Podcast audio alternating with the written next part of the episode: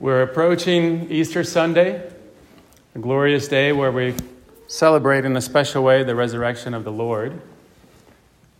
And indeed, everything since that day has been given, um, has been given to us from the vantage point of that day. In other words, we look back at these events from the vantage point of the risen Lord. We know already how the story will end. We know that, this, that the Lord will rise and in doing so, he will conquer sin and death and will ascend to the Father, laying out this path for us to follow. So we know how the story will end, but the church represents these mysteries to us again and again and again and again. With the focus on the resurrection, surely, but not to overlook too quickly his death, his passion, and all the events surrounding it.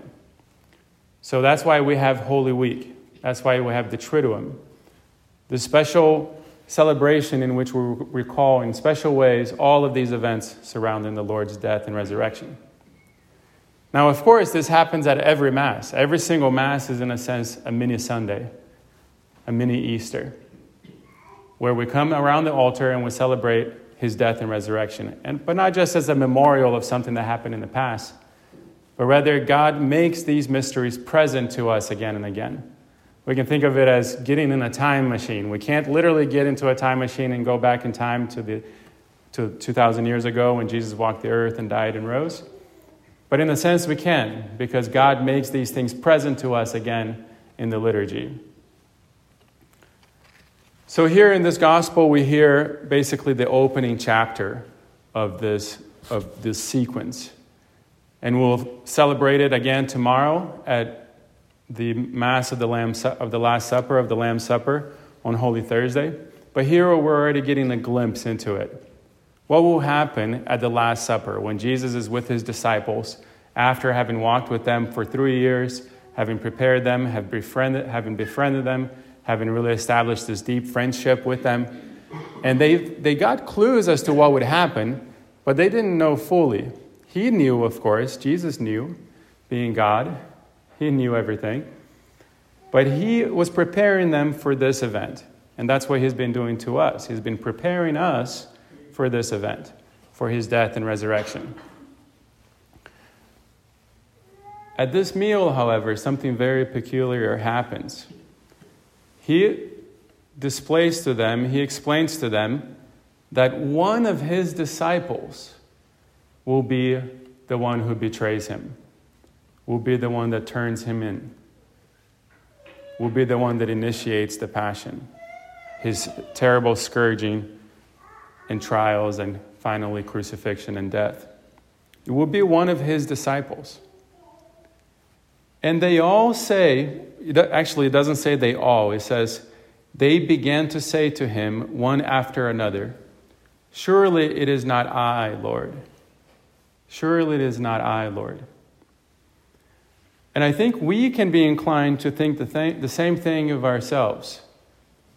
Maybe in an earlier stage in our, in our spiritual journey, but not one that we move away from permanently. We're always tempted to kind of sl- slide back into this stage of our spiritual journey, thinking, Surely it is not I, Lord. It is not I who will betray you. Look at how good I am. I stand up here with liturgical clothes, with these robes. Surely it is not I who will betray you. Look at what I do for the church. Look at the sacrifices that I've made. Look at how much I've studied. Surely it is not I, Lord. I haven't killed anyone. I haven't robbed any banks. I'm not Hitler.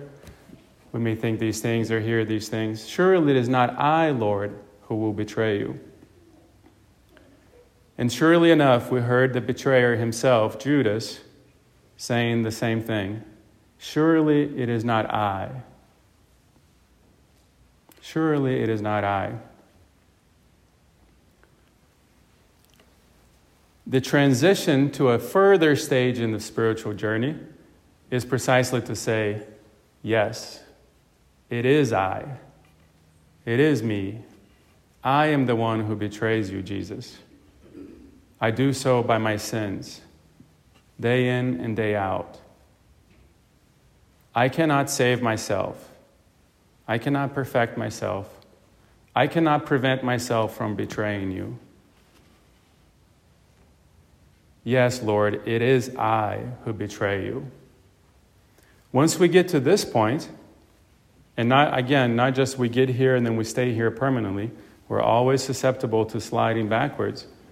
But if we can get here and admit our fault, admit our fallenness, then we can come to the Lord, we can come to the altar, we can come to the table, and we can say in truth, in honesty, what we prayed in the beginning of this Mass. As Father Dominique led us, we can pray, I confess, etc., etc. My thoughts, my words, my actions, I confess. And living out of this spirit of repentance, of being fallen, we then receive His grace to be fallen, surely, but to be redeemed, to be sons and daughters in the Son. This is the passage that allows us to then join our lives to his life, to then be crucified, to be killed, and to be risen. This is the movement that the, G- that the Lord Jesus is inviting us to every moment of our lives, but in a special way when we come to the altar at Mass, and in a special way, even more so, at the Easter season. The church used to require and still requires, it's not often said anymore, something called the Easter duty, which means to receive communion once a year. So the church, as a good mother, would encourage all of her sons and daughters to come to communion at least once a year and receive communion once a, once a year. Now, in order to do so, we have to be free from all sin, especially free from all, all mortal sin. And so the church encourages to confess our sins to the priest. Now, every time we come to Mass, we say a confession in the beginning of Mass and that cleanses us of all of our venial sins. But oftentimes we have sins in our hearts that are really alienating us from the Father, that have killed our spiritual lives. And so we come to the priest in confession and we say them to him. And the priest hears our sins and offers those incredibly healing words I absolve you from your sins. God Himself saying to us through the priest, I absolve you from your sins and everything that we have committed, no matter how big or small, is wiped away. I've asked Father Dominique if he could be available for confession, and of course, he agreed. So anyone who wants to go to confession after Mass can just approach him, and he will make time for you. This is a practice for all of us. If we haven't yet gone to confession at least once during this Lent, now is the time, now is the day to go to confession and really avail ourselves to all the grace that the Lord wants to impart upon us during this Easter Triduum so that we can be fully prepared to receive him in, on Easter Sunday and resurrect with him. Now, I'll just say one last thing about confession. There are lots of questions that come up around confession. Why go to confession to a priest? Why not go to the priest? Why not go to the Lord directly? And of course, we do go to the Lord directly, and we can do that every day. But here's an insight from an unusual place, from a courtroom TV show called Caught in Providence. You've seen these shows like Judge Judy and Judge Mathis, etc. This one's called Caught in Providence with, with Judge Frank, Judge Frank Caprio. And there is an episode in which this young man came to him. He had received a ticket, a speeding ticket, and he had come to court. And what he said was, he said, I can't pay this ticket. I can't pay it. I'm out of a job. I'm in a tough situation. I can't pay it. And the judge said to him, You know, I want to commend you for having come here. You didn't have to come here. You could have stayed at home. Most of your peers probably would have stayed at home, and they would have gotten more tickets and more fines and might have ended up in jail.